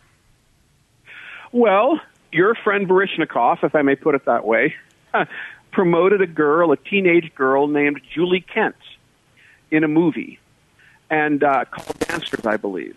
And she became a beloved dancer of Baryshnikov's company, A B T. Uh, all of us are in love with her. And uh, she was retiring, age mid-forties, I think. And I thought, well, there's a hook. You know, you and I are always looking for a hook. Maybe I can go talk to her. And I did, and she was absolutely enchanting. And one of the things I like about this profession, uh, journalism, is it's a license to be nosy, and it's a license to meet people. And that, frankly, is what I did with Julie Kent, and I'm awfully glad I did. She was an extremely interesting interview. Speaking to Jay Nordlinger, he's senior editor of National Review, and he has a new book out, Digging In, Further Collected Writings of Jay Nordlinger. Uh, Jay, tell me a bit about the explosives camp. I, I have some experience with explosives, but of the C four kind, not of the. Uh, I'm, I'm assuming this was this was meant for people in the in, in the industry and commerce, not you know overthrowing foreign governments or dealing with bad guys. But tell me about the explosives camp. Well, I guess once you have the explosives, you can do with them what you want. That's uh, a fair I, point. It, it, in America, there's a summer camp for everything. Apparently, you got music, you got sports. Uh, I knew a girl who went to number theory camp. That was definitely not for me. And I heard about an explosives camp in Rolla, Missouri, at the former Missouri School of Mines. And they teach kids how to blow things up responsibly. And I said, I have to see this slice of America. How can something like this exist in modern America where we're so concerned about everything? But sure enough, I hear kids learning how to make shells and set them off and all that stuff, and I thought I'd really seen something new, or at least new to me. Did you, if I may, you know, I spent a, a fair amount of time in my earlier professional career around uh, all sorts of firearms, you know, using and training and, and then carrying them. Uh, I that never really made me uncomfortable at all. I, I liked uh, I liked shooting. I, I liked being at the range. But I do have to say that explosives always made the sort of hair on the back of my neck stand up a little bit. You, you know, you learn about blasting caps and the explosive train and all the things that go on. Yeah. Did you handle some of these things yourself? I mean, I remember the first time I actually had C four in my hands, I thought to myself, well, I could make the little animals like Bill Murray does in Caddyshack, and then I realized that, that would probably be an explosives faux pas. But did you did you get near them? Because the the concussive force of these things, when you're really around them, is is quite an awakening in many senses. Well, I, the middle-aged guy, watched teenagers do it, and, and they were sitting at their picnic tables or something like that, making their shells, and I remarked to a counselor, you know, it almost looks like ordinary arts and crafts, and she responded, arts and crafts with an edge. I would say so. Absolutely, yeah. I, I did not do any of that stuff as as a, as a youngin, only as a uh, only as a government, a government employee, I could say. Tell me a bit about this uh, this uni- unicorn of a university, as you call it, in Guatemala. I heard something about this classical liberal university, this university devoted to classical liberal ideas, free enterprise, individual rights, and so on. This place in Guatemala City with Uh, uh, a Milton Friedman auditorium, an F A Hayek this, uh, uh, Ludwig von Mises that. I just had to see it. And I went to see it, and it's true. It's this astounding university called the Francisco Marroquin University where these principles are taught. And you don't have to believe it when you enroll, but that is the emphasis or the slant of the university. And it's one of the most prestigious universities in Central America. They've done great things, not just for the individual students, but for the country in terms of privatization and so on. And I really had to see it to believe it, this Ludwig von Mises Auditorium and Adam Smith Plaza and all that, in this beautiful, I could almost call it a tropical grove. And it's true, it exists. I, I wish I had a Spanish, a Spanish-speaking kid to send there. You know, it's funny, I have an artist uh, friend, a childhood friend. We grew up together here in New York City. And he he does art with a, a sort of a political message, and one of them is he's created a, a Hayek that is it's sort of a form of pointillism, I guess. It's entirely out of miniature letters, a a like a three by five portrait of Hayek. It's huge, so people get creative with these sorts of things. There there are conservative uh, conservative artists and conservative academics out there, and it sounds like this place in Guatemala is uh, is is definitely worth seeing. Also fantastic coffee, from what I understand, as I sit here uh, getting my, my morning brew going. Tell me a bit about, uh, I mean, I, I can't see that this is part of your anthology of essays. Speaking to Jay Nordlinger here, he's got a new book out. It's a collection of his essays, Digging In. Uh, and I see that you're going to talk about Obama and golf. I, I want to hear about this. Well, a lot of people on my side of the aisle, our side of the aisle, the conservative side, have knocked Obama for playing so much golf. And uh, I thought he was kind of safe out there.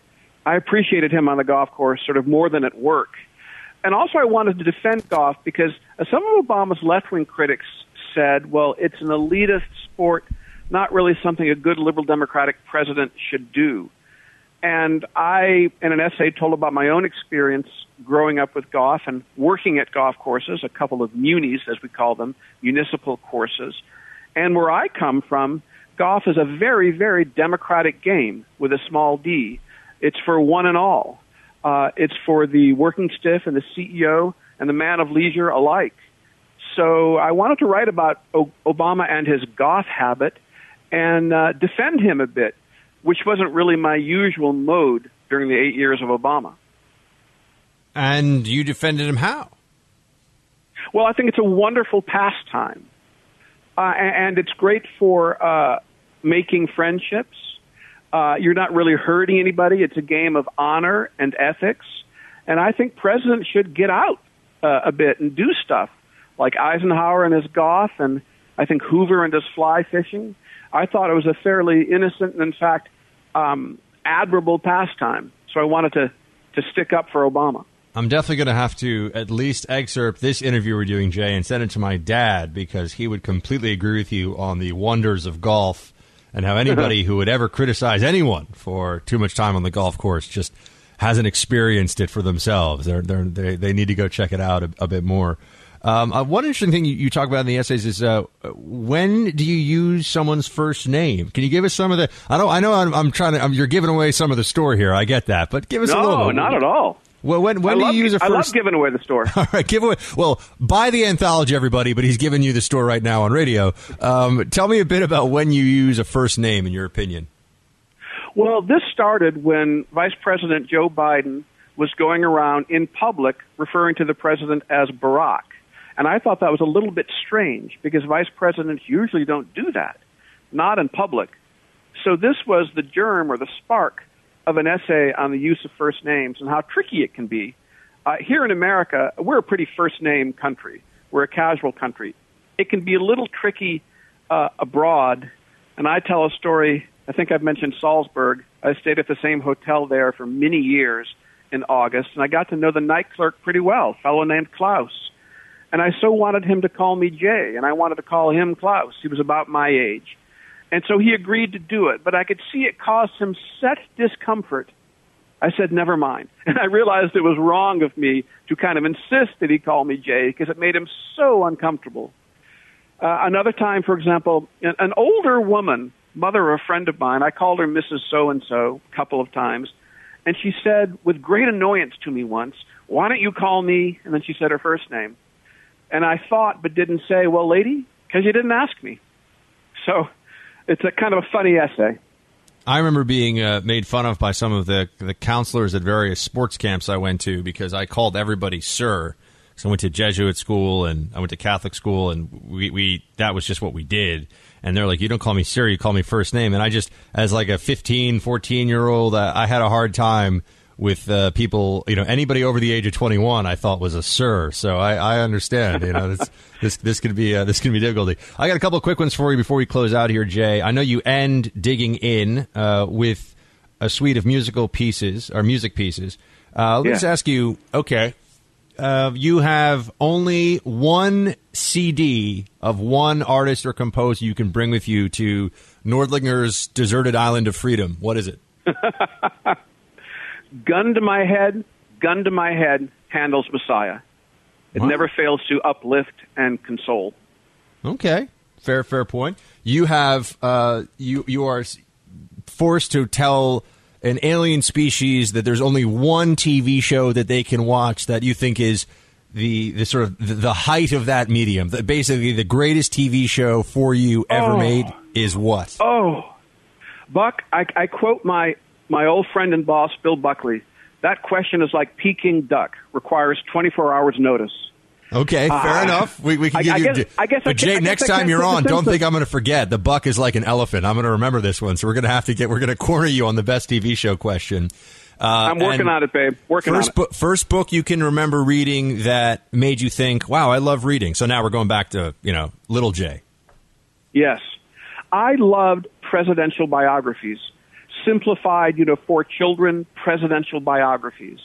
It made me love America and history and politics. All right.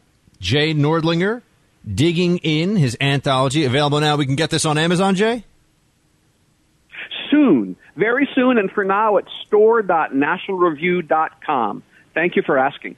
All right, Jay, uh, senior editor of National Review. Great to have you, sir. Appreciate you joining today, and uh, we'll talk soon. Thanks a million. And give off a chance, Buck. Give it a chance. All right, sir. Thank you very much. Uh, team, we'll be right back. You're listening to The Buck Sexton Show on the Blaze Radio Network.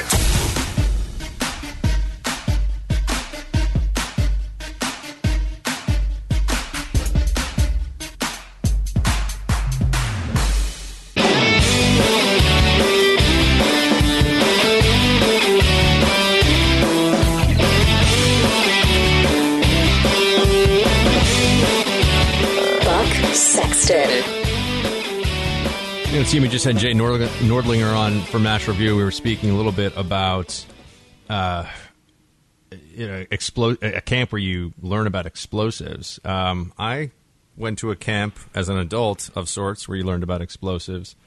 Um, part of it uh, was I E D familiarization, which is a, another way of saying I E D avoidance, uh, trying to avoid I E Ds out in the field. Um, also, just having a better understanding of the tactics, techniques, and procedures uh, that the enemy was using, unfortunately, with with great effect at the time um, against us, including with uh, E F Ps, explosively formed penetrators, uh, which are un- a, a, a horrific weapon, but um, devious and somewhat in- ingenious in their chemistry and in their creation for the uh, defeating of armored vehicles. Uh, explosively formed penetrators. Those of you who served in Iraq, Afghanistan, particularly in Iraq with the E F Ps, know what I'm talking about. Um, they were able to punch these cylindrical holes in the hulls of uh, even heavily armored vehicles. Um, but I always remember being around e- explosives and, and in the tra- and I had training that was sort of a, again at the at the familiarization recognition level. I was by no means somebody who was uh, handling them on a regular basis or. or You know, I have a, a friend here in New York City who is a, an E O D tech, and you know his his knowledge of explosives is, you know, on a scale of one to ten is, I don't know, maybe a nine point five or a ten. I'd, I'd let him I'd let him pick for himself. Uh, you know, mine is, if the average person is a one or a two, you know, I'm like a four or a five on explosives, maybe maybe a four. Um, but they were uh, they are teeth rattling. I mean, when you get near these things, uh, the concussive force and, uh, and part of it also uh, for safety purposes. Uh, by the way, I'm thinking about this because uh, not just I mentioned it with, with Jay before here, and there's a camp where people are going to learn about explosives and deal with them, uh, but because there's this huge uh, explosion at a fireworks market in, uh, right outside of Mexico City. Killed thirty-one people and dozens more have been badly burned. I mean, if you see, uh, if you see the um, footage of this, uh, it is well, it is spectacular in the sense that it is a spectacle. It's obviously horrific in that people died, uh, but there's footage of what happened here, and you can imagine a giant fireworks market exploding. It's it's like nothing else uh, I've ever seen. I mean, this is why I think, in part, you've got a very high death toll, which is just terrible. I mean, can you imagine you've got people who are just going to pick up fireworks or, you know, enjoy fireworks for whatever reason, and they're in this market, and the whole the whole thing just combusts. I wonder what they're going to find out about how this happened. Uh, it was a chain reaction explosion, ripped through all these stalls at the San Pablito fireworks market, um, and it was very well stocked because for the holidays down in Mexico, they like to, for the Christmas season apparently, I didn't even know this, they like to uh, light off fireworks. You know, I remember being uh, in, on the other side of these things, uh, setting up large explosive charges under vehicles and, and detonating them. Not, for instance, for training, not you know, not in a uh, not in a combat sense. And it's just, I, I don't know. Explosives always always really kept me on edge. Even handling uh, detonators, I always felt like when you are, are handling a detonator. And and this is, you know, sometimes we could do f- familiarization within the military. The military was great that way. If you're an intel officer, um, you could go to the different places where U S U S Mil trains and practices, and you know, get some time, get some time in on, on whatever the discipline is, on whatever the skill set is that you're trying to acquire. Uh, but I remember the just even the blasting caps. Uh, thing, and they one of the things they showed you was what happens to people who don't have respect for blasting caps in terms of treating them like an explosive device, because they're so small. And they, I remember seeing photos, and I, I'll be honest with you, they still haunt me to this day. So explosives, I do not think are fun, I'll be honest with you. But some of you, I guess, if you're going to play with them for the holiday season, using fireworks, be careful. The Buck Sexton Show on the Blaze Radio Network.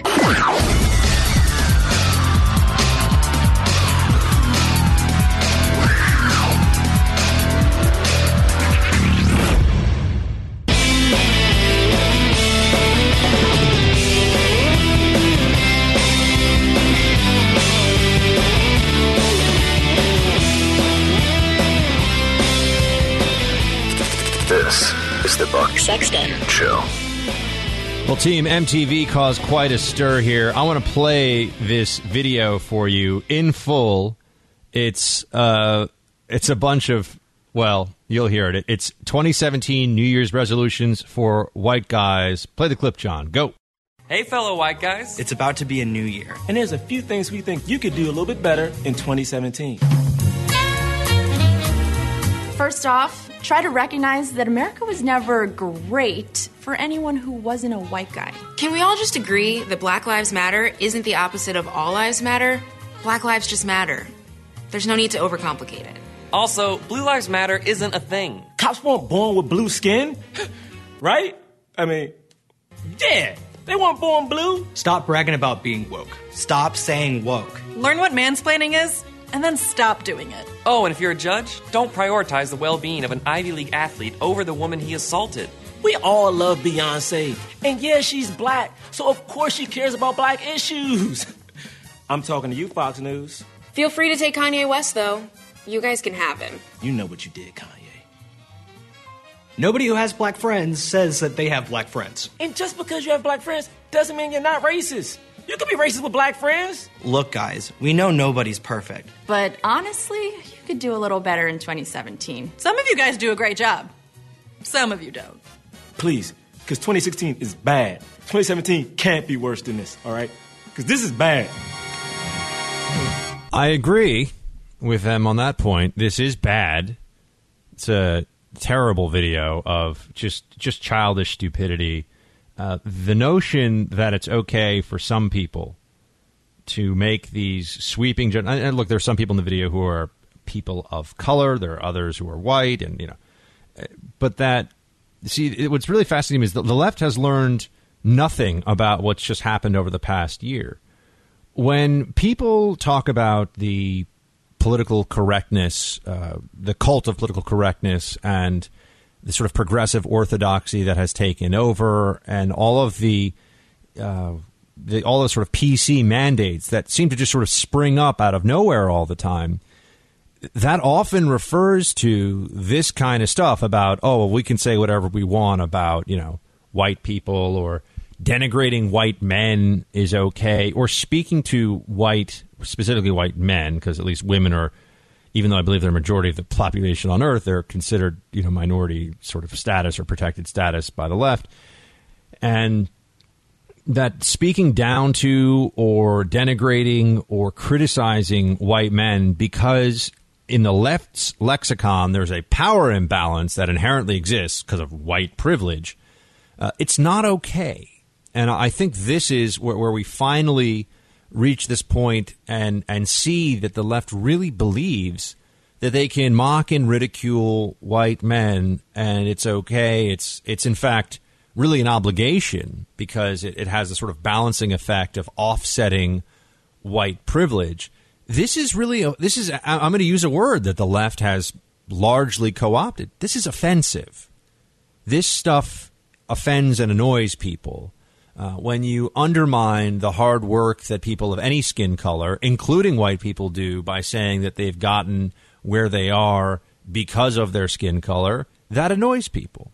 What's fascinating to me is that because of affirmative action, we do in fact know that there is a legal regime of pro-minority discrimination in this country for schools, for jobs, but you could never bring that up. And, and to judge somebody by the color of their skin who goes to a certain school. Let's say someone goes to Harvard and they're um, Samoan, just so we you know take it out of the really the real sort of heat of the racial discussion for a second here.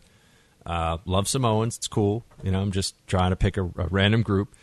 Um, and but I do believe Pacific Islanders get a, a a leg up in the admissions process, similar to what Native Americans do, African Americans do, Latinos do. Interestingly enough, South Asians, Arabs, they don't. But they're a protected group, but not for the purposes of hiring, of the purposes of college admissions, because there's really just uh, this is just a a system that is in constant flux and is changing based on the whims of the progressive left. It's not rooted in any particular principle, right? Initially, it was about rep- making sort of things right that had been the wrongs of slavery, making that right at some level. But then, well, why are Latinos included? Oh, well, it's underrepresentation. Okay, so there's underrepresentation of a group. That means that that group then gets where, where do we stop that? Is it, does it now include uh, those who are Uh, gay, lesbian, uh, bisexual, transgender? The answer, of course, for college admissions purposes is yes. And and more and more, by the way, for school, I mean, for uh, hiring purposes, we see it's also yes. Uh, but this, the, the sort of pop culture idea that has really taken root and that has become very prominent, that you that making fun of white people, it's really the only group that it's safe to mock anymore is white males, particularly white male. Well, white, white male Christians is really what they're talking about. But white males in general, um, that's the only group that you can just, you can completely pile on, denigrate, make fun of. You can make judgments based upon their skin color and completely get away with it, and it's fine. You can essentially say whatever you want to people in that group. I mean, you, you see this video here, M T V's releases. They've now pulled it down because of all the backlash. And maybe it's a publicity stunt, right? Maybe M T V, which I didn't even really know was a thing that existed anymore. I mean, certainly nobody watches music videos. My understanding of M T V is it's now like one long series of, you know, teen mom shows or something. I don't know. Like really lowbrow reality shows. That's my, that's my sense of what's on M T V. But I, I don't have cable and I don't really know. But I do know that nobody's like watching the latest Motley Crue video anymore. Motley Crue was awesome back in the day. I'm just saying.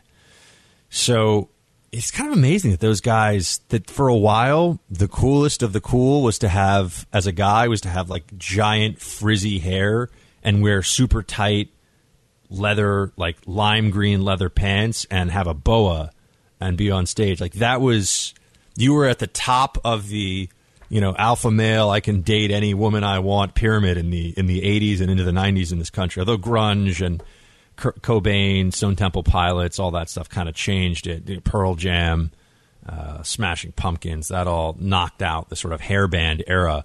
But that hairband was even a thing is sort of astonishing. And I think it's only really it was only really possible because of M T V and that revolution. Anyway, M T V is now uh, struggling for relevance. They put out this video. Uh, they talk about Black Lives Matter. Uh, they have the most sort of superficial understanding of, of all of these discussions and debates.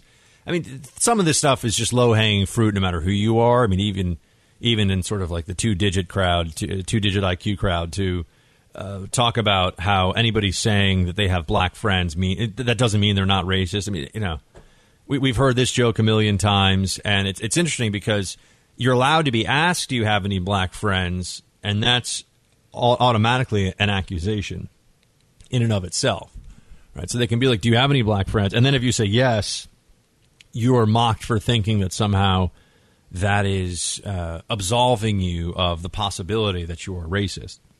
When really, the only way to not be racist is to adopt the progressive orthodoxies of the left. That's what they want everyone to think, and that's what they want everybody to believe. But I mean, looking back at this video and the things that they, they have on here, Um, you know, Black Lives Matter, for example, mentioned talking about Black Lives Matter.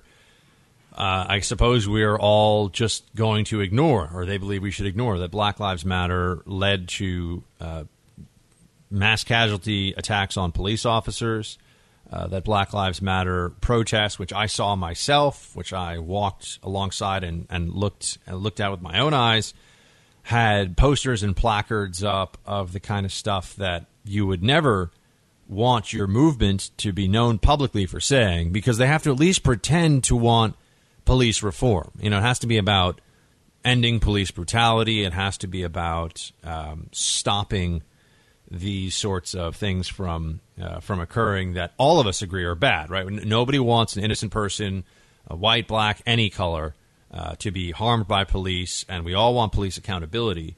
But why is it that Black Lives Matter? Well, you go to these protests, as I've said to you before, and they talk about how young black men are being hunted across the country, young black men are being murdered and killed, and that's a very loaded, uh, pardon the terminology, very loaded accusation. Right? The idea that young black men are just being killed by police more or less for sport across the country is going to lead to very severe and very serious consequences. Um, and we've seen that play out. And it's not going to happen. It's not going to happen in every case or at all times, but it is going to be something of which we must be uh, cognizant, because we've seen what, what happens here. Um, but anyway, th- th- that's more sort of specific to Black Lives Matter, which is only one of the many things they bring up here. But just the mentality behind this in our hypersensitive culture on race, and where we're, it's funny because there's some people who think we can never talk, we never talk enough about race, even though we talk about race all the time. And uh, you know, we're surrounded by discussions on race. The news cycle will be dominated for weeks on end when it comes to race. And you had a whole movement, Black Lives Matter, that was getting endless media coverage and very favorable media coverage, even when it didn't deserve it at all. That was about race. That a network that I'm sure, I forget who owns M T V. I'm sure it's one of the sort of giant parent companies, you know, Viacom or one of these things that owns. John, do you know who owns M T V? I don't know who owns M T V. I'll find this out. Um, I mean, I know it's not a standalone. So, oh yeah, Viacom. I was right. Psh, even when I think I'm wrong. Uh, Viacom owns M T V. I mean, there's so much P C in the corporate cultures of these organizations, and they're always so concerned with the creation of controversy or anything bad happening, anything going on here that, you know, is is uh, problematic from the perspective of public relations. And yet they would create this video, and there's real produ- it wasn't like one person went off and did a sort of Facebook Live somewhere. They'll create this video, and they will allow um, people under the M- MTV banner to mock white people. And that just strikes me as utterly uh indefensible. And I know that we're supposed to say, oh, I know, how offended are you, you know, white male with your white male privilege? You know, I'm, I'm not offended in the sense that I really care, but it just sort of shows the stupidity and the uh, pathetic shallowness of the left, that they seem to think that this is helpful. Like, like white people in this country, this is the underlying premise of this video, that white people in this country need a lecture right now. And no, No, some people need a lecture, people of all different racial and ethnic backgrounds, but not everybody from any ethnic or racial background needs a lecture on anything. Thank you very much. And making sweeping generalizations of the kind you see in this video, uh, the sorts of uh, you know, very broad stroke uh, mocking tones that they use here, is really, to me, just sort of evidence of, of how detached from reality the left has, has become on a lot of these issues. Um, they don't see that this is going to be a liability. There is the poss- there is the possibility, and I should state that I think it's at least a fifty-fifty shot. They did this knowing they'd have to pull it down. They did this because they're so desperate for attention.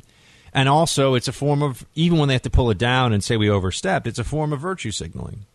It's a way of telling everybody, all the sort of young uh, millennial idiots that see this stuff and think that it's really edgy and great, um, they see this and they think, well, you know, M T V, they, they've really got it. They've got their finger on the pulse. They understand stuff. So there's a desperate effort to be edgy, hip, relevant here. As I say to you, the, the real counterculture, I mean, the, the real insurgency within the culture is comes from the right, actually. It does not come from...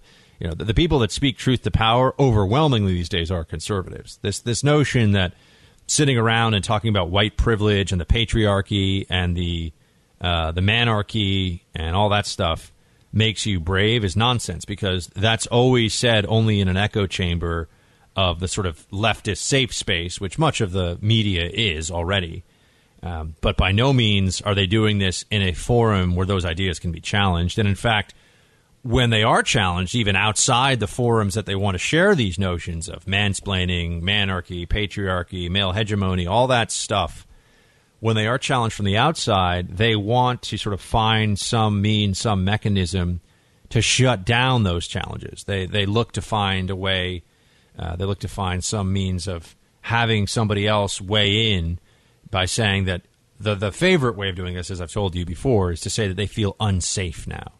Your your words or your positions, your ideas make me feel unsafe, uh, because obviously any any normal any normal room full of Americans that has someone standing up there who's giving a very uh, worthless and condescending lecture on like the manarchy, and somebody who's just a normal person who's like, what does this even mean? How is this relevant? How is this helpful? Why why do we allow this intellectual laziness to persist? Um, that, you know, the first person loses that debate. That's why they don't want to have a debate. They just want a lecture. Uh, team, we're at eight eight eight, nine hundred, three three nine three on the phones. We're going to go to a break. We'll be right back.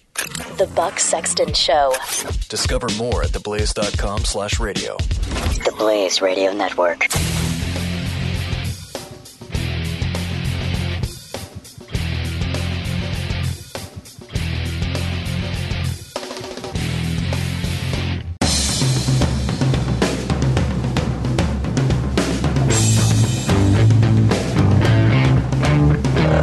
Sexton. What's up, Team Buck? I got to say that we are uh, closing out the show today, and I'm not going to be doing a live show tomorrow, as it turns out. We're going to have a sort of special best of the year show from various radio hosts. I just want to say uh, Merry Christmas to all of you, uh, to you, your families. Uh, Team Buck is the best part of what I do. I have uh, tremendous respect, appreciation, and affection for all of you. Uh, you are the best Christmas present and the only Christmas present that I really want and, and need. I'm excited to be joining you in the new year, twenty seventeen. We're going to have a lot to get to. So for all of you, a big hug, Merry Christmas, and of course, Shield Time. The Buck Sexton Show. Only on the Blaze Radio Network.